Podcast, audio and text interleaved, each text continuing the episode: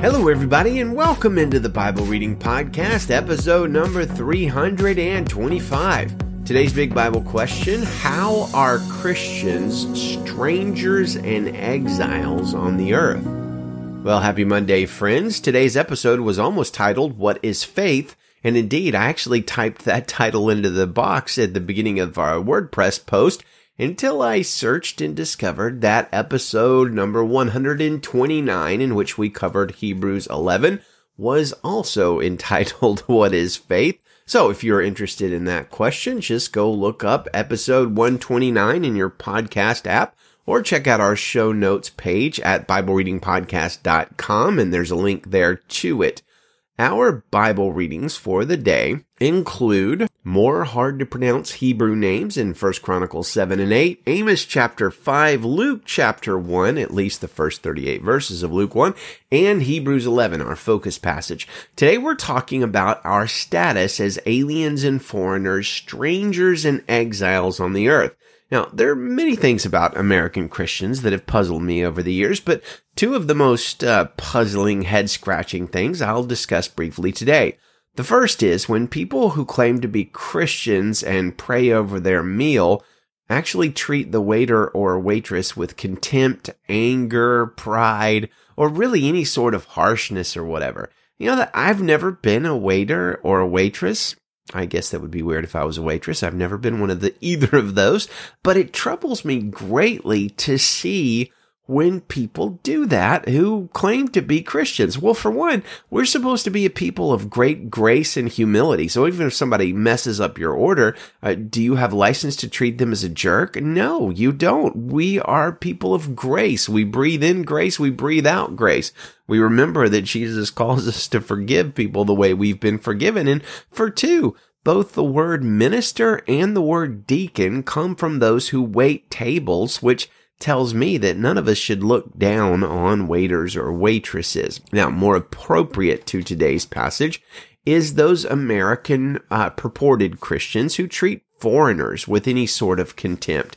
That one is weird to me because several times in scripture, the Bible tells you and I that we are not first and foremost citizens of whatever country we are in, but our ultimate citizenship is in heaven. And therefore, we are strangers and exiles on the earth. Well, today's focus passage is all about faith. And in the middle of it, we have this strong truth that so many of the Old Testament saints walked by faith precisely because they knew they were foreigners and exiles.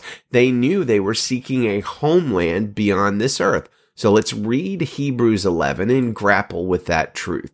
Hebrews chapter 11 verse 1 in the English Standard Version now faith is the assurance of things hoped for, the conviction of things not seen. For by it the people of old received their commendation. By faith we understood, understand that the universe was created by the word of God, so that what is seen was not made out of things that are visible. By faith Abel offered to God a more acceptable sacrifice than Cain, through which he was commended as righteous, God commending him by accepting his gifts. And through his faith, though he died, he still speaks. By faith, Enoch was taken up so that he could not see death, and he was not found because God had taken him. Now, before he was taken, he was commended as having pleased God, and without faith it is impossible to please him. For whoever would draw near to God must believe that he exists and that he rewards those who seek him. By faith, Noah, being warned by God concerning events as yet unseen, in reverent fear, constructed an ark for the saving of his household. By this he condemned the world and became an heir of the righteousness that comes by faith. By faith Abraham obeyed when he was called to go out to a place that he was to receive as an inheritance. And he went out, not knowing where he was going. By faith he went to live in the land of promise as in a foreign land, living in tents with Isaac and Jacob, heirs with him of the same promise. For he was looking forward to the city that has foundations, whose designer and builder is God. By faith, Sarah herself received power to conceive, even when she was past the age, since she considered him faithful who had promised. Therefore, from one man, and him as good as dead, were born descendants, as many as the stars of heaven, and as many as the innumerable grains of sand by the seashore. These all died in faith, not having received the things promised, but having seen them, and greeted them from afar, and having acknowledged that they were strangers and exiles on the earth. For people who speak thus make it clear that they are seeking a homeland. If they had been thinking of that land from which they had gone out, they would have had opportunity to return, but as it is, they desire a better country. That is a heavenly one. Therefore, God is not ashamed to be called their God, for he has prepared for them a city. By faith, Abraham, when he was tested, offered up Isaac, and he, he who had received the promise was in the act of offering up his only son, of whom it was said, Through Isaac shall your offspring be named. He considered that God was able even to raise him from the dead, which, figuratively speaking, he did receive him back. By faith, Isaac invoked future blessings on Jacob and Esau. By faith, Jacob, when dying, blessed each of the sons of Joseph, bowing in worship over the head of his staff. By faith, Joseph, at the end of his life, made mention of the exodus of the Israelites and gave directions concerning his bones. By faith, Moses, when he was born, was hidden for three months by his parents because they saw that the child was beautiful and they were not afraid of the king's edict. By faith, Moses, when he was grown up, refused to be called the son of Pharaoh's daughter, choosing rather to be mistreated with the people of God than to enjoy the fleeting pleasures of sin. He considered the reproach of Christ greater wealth than the treasures of Egypt, for he was looking to the reward. By faith he left Egypt, not being afraid of the anger of the king, for he endured as seeing him who is invisible. By faith he kept the Passover and sprinkled the blood so that the destroyer of the firstborn might not touch them. By faith the people crossed the Red Sea as on dry land, but the Egyptians, when they attempted to do the same, were drowned. By faith the walls of Jericho fell down after they had been encircled for seven days. By faith Rahab the prostitute did not perish with those who were disobedient because she had given a friendly welcome to the spies. And what more shall I say? For time would fail to tell of Gideon, Barak, Samson, Jephthah, of David and Samuel and the prophets who through faith conquered kingdoms, enforced justice, obtained promises, stopped the mouths of lions, quenched the power of fire, escaped the edge of the sword, were made strong out of weakness, became mighty in war, put foreign armies to fight, flight, Women received back their dead by resurrection. Some were tortured, refusing to accept release so that they might rise again to a better life. Others suffered mocking and flogging and even chains and imprisonment. They were stoned. They were sown in two. They were killed with the sword. They went about in skins of sheep and goats, destitute, afflicted, mistreated, of whom the world was not worthy, wandering about in deserts and mountains and in dens and caves of the earth. And all these, though commended through their faith, did not receive what was promised, since God had provided something better for us, that apart from us they should not be made perfect. So, really interesting part there, 13 through 16. Talking about the saints, they died in faith. They acknowledged that they were strangers and exiles on the earth. For people who speak like this, make it clear they are seeking a homeland. If they had been thinking of that land from which they had gone out, they would have had the return, uh, opportunity to return. But as it is, they desire a better country, a heavenly one. Therefore, and listen to this part, God is not ashamed to be called their God, for he has prepared for them a city. Well, why is God not ashamed to be called their God? Because they desire a better country. They recognize that they were strangers and exiles. They desire a better country, a heavenly one, and God prepares for them and in Christ for us a city. And it's not just Hebrews 11 that identifies followers of Christ as exiles or foreigners or strangers or pilgrims. 1 Peter 1 1, Peter, an apostle of Jesus Christ, to those chosen, living as exiles dispersed abroad. 1 Peter 2, 9 and 11. Uh, but you are a chosen race, a royal priesthood, a holy nation, a people for his possession, so that you may proclaim the praises of the one who called you out of darkness into his marvelous light. Once you were not a people, but now you are God's people. You not received mercy, but now you have received mercy. Dear friends, I urge you as strangers and exiles to abstain from sinful desires that wage war against the soul. So what are we? We're strangers and exiles. What does that mean about our citizenship? Well, Philippians 3:20, our citizenship is in heaven, and we eagerly wait for a savior from there, the Lord Jesus Christ. I take from all of these passages that I am not first and first foremost an American, that you listeners in Oz aren't first and foremost Australian. Our listeners from all across India are not first and primary citizens of India and etc. Apply that to your country. But we are all in Christ looking forward to a permanent home, confessing with the Old Testament saints that we are strangers and exiles here on this earth. Well, what does it mean that we are exiles then? Well, I think there's a lot of implications to that. It means practically that we don't look down our nose at anybody based on their citizenship or ethnicity, for one. It also means that our ties with Christian brothers and sisters around the world go deeper than we might realize because our citizenship is in common with them. Peter gets to the heart of that dynamic in 1 Peter 1 1, noting that we Christian exiles are dispersed abroad throughout many different countries. The word there that the CSB translates as dispersed is the Greek word diaspora, which is usually applied to Jewish people scattered across the world. And Peter here applies it to the followers of Jesus, baptized into the body of Christ and given an uber citizenship or an above citizenship in heaven, not on earth. Now, Tim Keller gives a very good explanation of what it means to be an exile starting with the literal word meaning and moving to spiritual implications.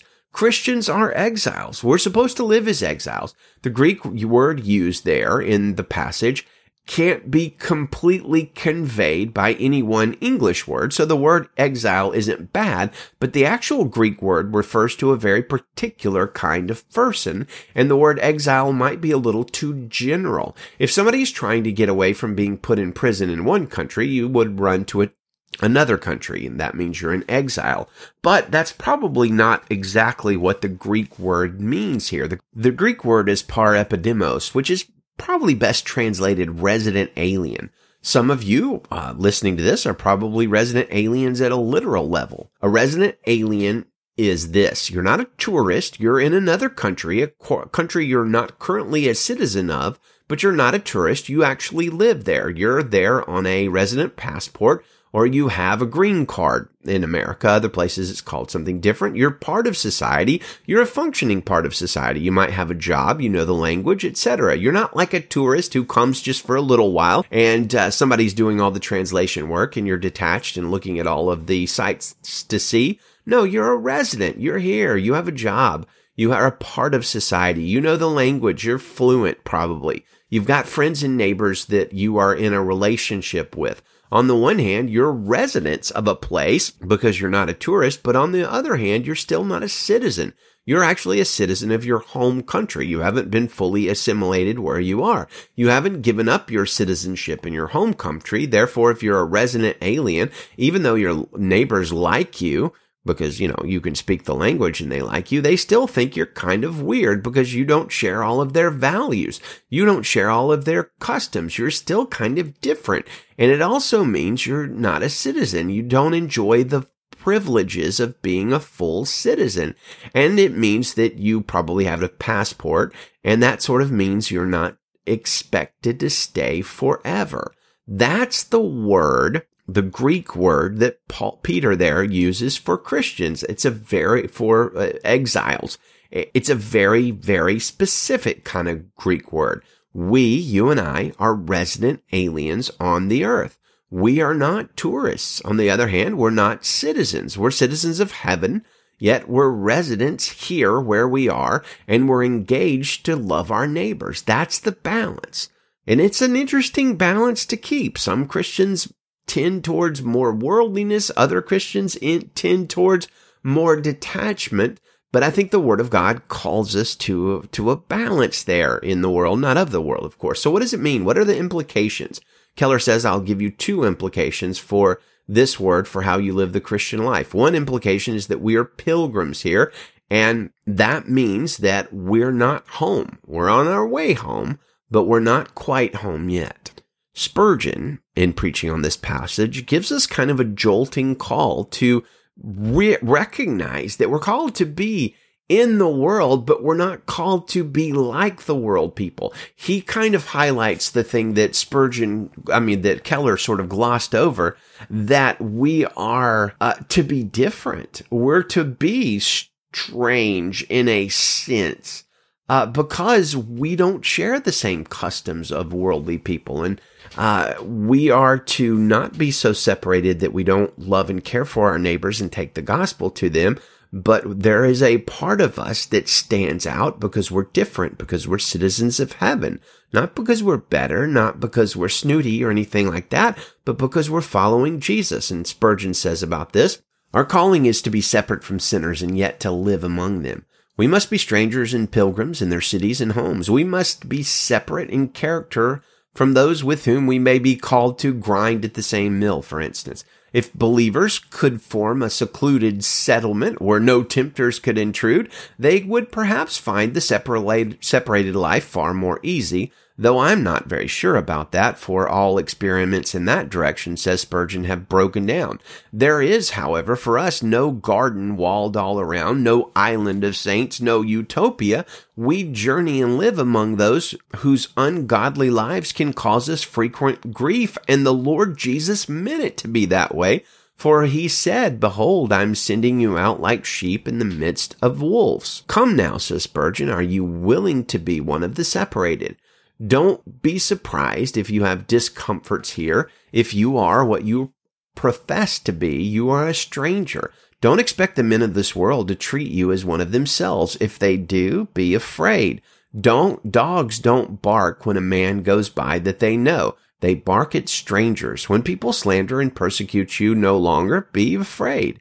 If you are a stranger, they will naturally bark at you. Don't expect to find all your comforts in this world that your flesh would long for. This is our inn, our hotel, not our home. We tarry here for a night. We are away in the morning. We may bear the discomforts of the evening and the night, for the morning will break soon. Remember that your greatest joy while you are a pilgrim is your God. So the text says God is not ashamed to be called their God. Do you want a greater source of consolation than you have got? Here's one that can never be diminished, much less exhausted. When the streams are dry, go to the eternal fountain and you will find it ever springing up. Your God is your eternal true joy. Make your joy to be in your God. Now, what shall be said to those who are not strangers and foreigners? You dwell in a land where you may find some sort of rest, but I have heavy tidings for you that are not strangers and foreigners and exiles. This land in which you dwell and all of its works will be burned up. The city which you who have never been co- converted to Christ are citizens is the city of destruction, and it shall have its end. The king will send his armies against that wicked city and destroy it. And if you are citizens of it, you will lose all you have. You will lose your souls and you will lose yourselves. You must do as Lot did when the angels pressed him and said, flee to the mountains or you will be destroyed in Genesis 19. The mountain of, save, uh, of safety is Calvary, where Jesus died. There you shall live. There is death everywhere else, but there is life in his death. Trust him. God gave his son equal with himself to bear the burdens of human sin, and he died a substitute for sinners, a real substitute and an efficient substitute for all who trust in him. If you will trust your soul with Jesus, you are saved. Your sin was laid on him. It is forgiven of you. It was blotted out when he nailed the handwriting of the laws to his cross. Trust him now and you are saved. That is, you will become a stranger and a pilgrim and an exile and in the better land you will find the rest you will never find here. Strong words by Spurgeon, but true. Remember, friends, we are aliens and strangers here, called to love this world wholeheartedly, called to share the gospel with them, called to walk in complete humility among them, serving them and taking care of their needs and pointing them to Jesus, but still strangers and exiles. Well, let's continue in Amos chapter 5, verse 1. Listen to this message that I am singing for you, a lament, house of Israel. She has fallen. Virgin Israel will never rise again. She lies abandoned on her land with no one to raise her up. For the Lord God says, the city that marches out a thousand strong will have only a hundred left, and the one that marches out a hundred strong will only have ten left in the house of Israel. For the Lord says to the house of Israel, Seek me and live. Do not seek Bethel or go to Gilgal or journey to Beersheba, for Gilgal will certainly go into exile and Bethel will come to nothing. Seek the Lord and live. or he will spread like fire throughout the house of Joseph. It will consume everything with no one at Bethel to extinguish it. Those who turn justice into wormwood also throw righteousness to the ground. The one who made the Pleiades and Orion, who turns darkness into dawn and darkens day into night, who summons the water of the sea and pours it out over the surface of the earth, the Lord is his name. He brings destruction on the strong and it falls on the fortress. They hate the one who convicts the guilty at the city gate, and they despise the one who speaks with integrity. Therefore, because you trample on the poor and exact a grain tax from him, you will never live in the houses of cut stone you have built. You will never drink the wine from your lush vineyards you have planted. For I know your crimes are many and your sins innumerable. They oppress the righteous, take a bribe, and deprive the poor of justice at the city gates. Therefore, those who have insight will keep silent at such a time, for the days are evil. Pursue good and not evil, so that you may live, and the Lord, the God of armies, will be with you as you have claimed. Hate evil and love good. Establish justice at the city gate. Perhaps the Lord, the God of armies, will be gracious to the remnant of Joseph. Therefore, the Lord, the God of armies, the Lord says, there will be wailing in all the public squares. They will cry out in anguish in all the streets. The farmers will be called on to mourn and professional mourners to wail. There will be wailing in all the vineyards, for I will pass among you. The Lord has spoken. Woe to you who long for the day of the Lord. What will the day of the Lord be for you? It will be darkness and not light. It will be like a man who flees from a lion only to have a bear confront him. He goes home and rests his hand against the wall only to have a snake bite him. Won't the day of the Lord be darkness rather than light, even gloom without any brightness in it? I hate, I despise your feast. I can't stand the stench of your solemn assemblies. Even if you offer me your burnt offerings and grain offerings, I will not accept them. I will have no regard for your fellowship offerings of fattened cattle. Take away from me the noise of your songs. I will not listen to the music of your harps, but let justice flow like water and unrighteous and I'm sorry, and righteousness like an unfailing stream. House of Israel, was it sacrifices and grain offerings that you presented to me during the forty years in the wilderness? But you have taken up Sakkuth, your king, and Kaiwan, your star god, images you have made for yourselves. So I will send you into exile beyond Damascus. The Lord, the God of armies, is his name. He has spoken. Luke chapter 1 verse 1. Many have undertaken to compile a narrative about the events that have been fulfilled among us, just as the original eyewitnesses and servants of the word handed them down to us. So it also seemed good to me, since I have carefully investigated everything from the very first, to write to you in an orderly sequence, most honorable Theophilus, so that you may know the certainty of the things about which you have been instructed. In the days of King Herod of Judea, there was a priest of Abijah's division named Zechariah. His wife was from the daughters of Aaron, and her name was Elizabeth. Both were righteous in God's sight, living without blame, according to all the commands and requirements of the Lord. But they had no children, because Elizabeth could not conceive, and both of them were well along in years. When his division was on duty and he was serving as priest before God, it happened that he was chosen by Lot according to the custom of the priesthood to enter the sanctuary of the Lord and burn incense. At the hour of incense, the whole assembly of the people was praying outside. An angel of the Lord appeared to him, standing to the right of the altar of incense. When Zechariah saw him, he was terrified and overcome with fear. But the angel said to him, Do not be afraid, Zechariah, because your prayer has been heard.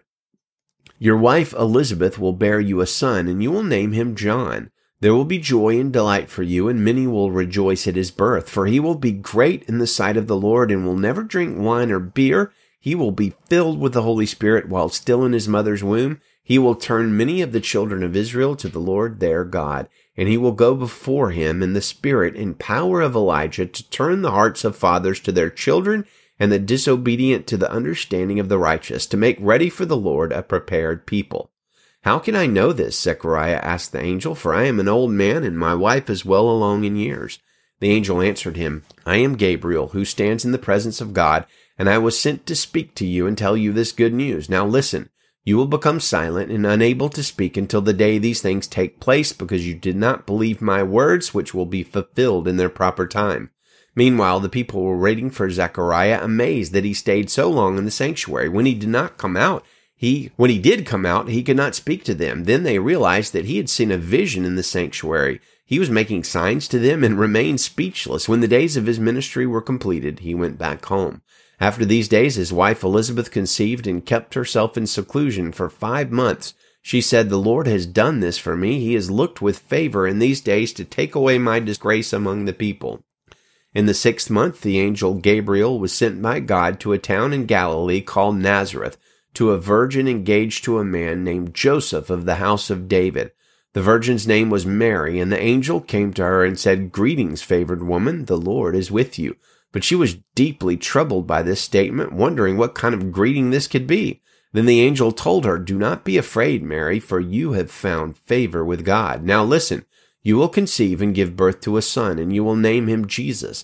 He will be great and will be called the Son of the Most High, and the Lord God will give him the throne of his father David. He will reign over the house of Jacob forever, and his kingdom will have no end. Mary asked the angel, How can this be, since I have not had sexual relations with a man? The angel replied to her, The Holy Spirit will come upon you, and the power of the Most High will overshadow you. Therefore the Holy One to be born will be called the Son of God. And consider your relative Elizabeth.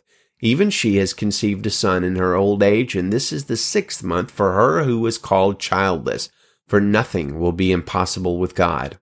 See, I am the Lord's servant, says, said Mary. May it happen to me as you have said. Then the angel left her.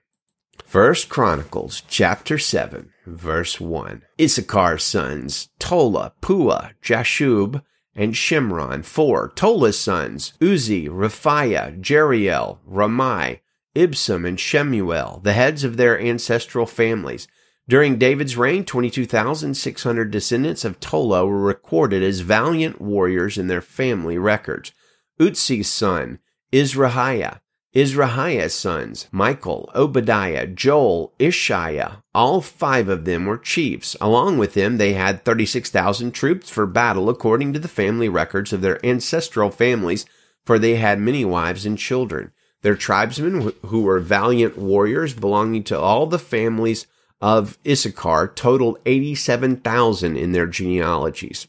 Three of Benjamin's sons, Bela, Becher, and Jediel Bela's sons, Ezbon, Uzzi, Uzziel, Jerimoth, and Iri, five. They were valiant warriors and heads of their ancestral families. 22,034 were listed in their genealogies. Becher's sons, Zemirah, Joash, Eleazar, Elioenai, Omri, Jeremoth, Abijah, Anathoth, and Alemeth. All these were Becher's sons. Their family records were recorded according to the heads of their ancestral families, 20,200 valiant warriors. Jediel's son, Bilhan. Bilhan's sons, Jeush, Benjamin, Ehud, Chenaanah, Zethan, Tarshish, and Ahishahar. All these sons of Jediel, listed by family heads, were valiant warriors. There were 17,200 who could serve in the army. Shuppim and Huppim were sons of Ir, and the Hushim were the sons of Aher. Naphtali's sons, Jahziel, Guni, Jezer, and Shallum, Bilhah's sons. Manasseh's sons through his Aramean concubine, Asriel and Machir, the father of Gilead. Machir took wives from Huppim and Shuppim. The names of his daughter, of his sister, was Maacah. Another descendant was named Zelophehad, but he had only daughters. Machir's wife, Maacah, gave birth to a son, and she named him Peresh.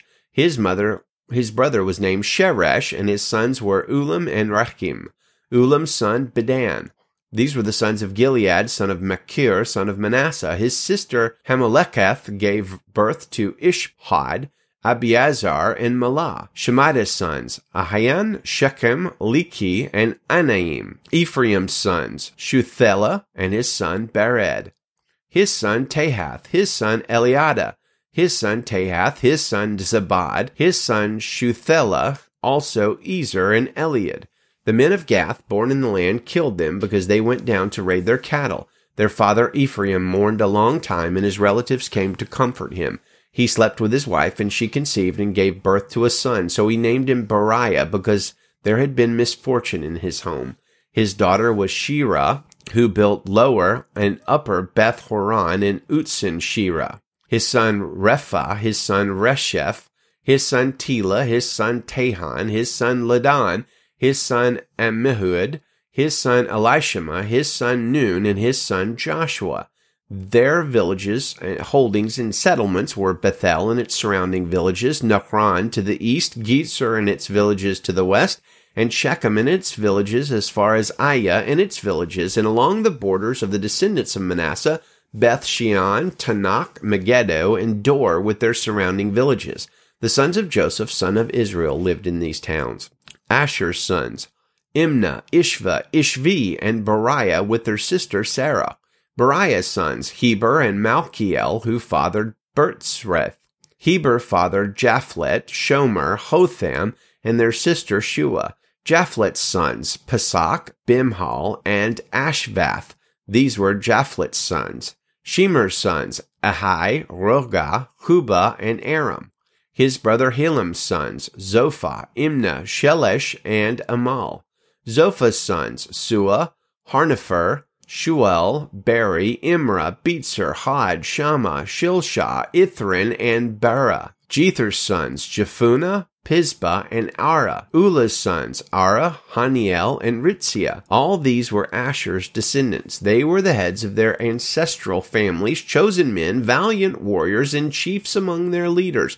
The number of men listed in their genealogies for min- military service was 26,000. Chapter 8. Benjamin fathered Bela, his firstborn. Ashbel was born second, Aharah third, Nohah fourth, and Rapha fifth. Bela's sons, Addar, Gera, Abihud, Abishua, Naaman, Ahoah, Gera, Shephuphan, and Huram. These were Ehud's sons, who were the heads of the families living in Geba and who were deported to Manahath. Naaman, Ahijah, and Gera. Gera deported them and was the father of Uzza and Ahihud. Shaharaim had sons in the territory of Moab after he had divorced his wives Hushim and Baara. His sons by his wife Hodesh, Jobab, Zibia, Misha, Malcam, Joz, Sashia, and Mirmah. These were his sons' family heads. He also had sons by Hushim, Abitub, and Elpaal. Elpaal's sons, Eber, Misham, and Shemed, who built Ono and Lod and its surrounding villages, Beriah and Shema, who were the family heads of Aijalon's residents and who drove out the residents of Gath, Achlo, Shashak, and Jeremoth. Zebadiah, uh, Arad, Eder, Michael, Ishpah, and Joha were Beriah's sons. Zebadiah, Meshullam, Hizki, Heber, Ishmerai, Izliah, and Jobab were Elpaal's sons. Jakim, Zikri, Zabdi, Elienai, Zillethai, Eliel, Adaiah, Beraiah, and Shimrath were Shimei's sons. Ishpan, Eber, Eliel, Abdon, Zikri, Hanan, Hananiah, Elam, Anthothijah, Iphdeiah, and Penuel were Shashak's sons. Shamsherai, Shehariah, Athaliah, Jerashai, Elijah, and Zikri were Jeroham's sons. These were the family heads, chiefs according to their family records. They lived in Jerusalem. Jeiel fathered Gibeon lived in Gibeon. His wife's name was Maacah. Abdon was his firstborn son. Then Zur, Kish, Baal, Nadab, Gedor, Achlo, Zecher, and Mikloth, who fathered Shimeah. These also lived opposite their relatives in Jerusalem with their other relatives. Ner fathered Kish, Kish fathered Saul, and Saul fathered Jonathan, Malchishua, Abinadab, and Eshbaal. Jonathan's son was Merib-Baal, and Merib-Baal fathered Micah. Micah's sons, Pithon, Melech, Tarea, and Ahaz. Ahaz fathered Jehoiada, Jehoiada fathered Alemeth, Azmaveth, and Zimri, and Zimri fathered Moza. Moza fathered Benaiah, his son was Rapha, his son Eleasah, and his son Azel. Azel had six sons, and these were their names, Eric, Azrikam, Bocheru, Ishmael, Sheariah, Obadiah, and Hanan. All these were Azel's sons. His brother Eshek's sons. Ulam was his firstborn, Jeush second, and Eliphelet third. Ulam's sons were valiant warriors and archers. They had many sons and grandsons, 150 of them. All of these were among Benjamin's sons. Well, amen. Well, dear friends, may the Lord bless you. May he keep you. May he cause his face to shine upon you and do you good. Good day to you and Godspeed.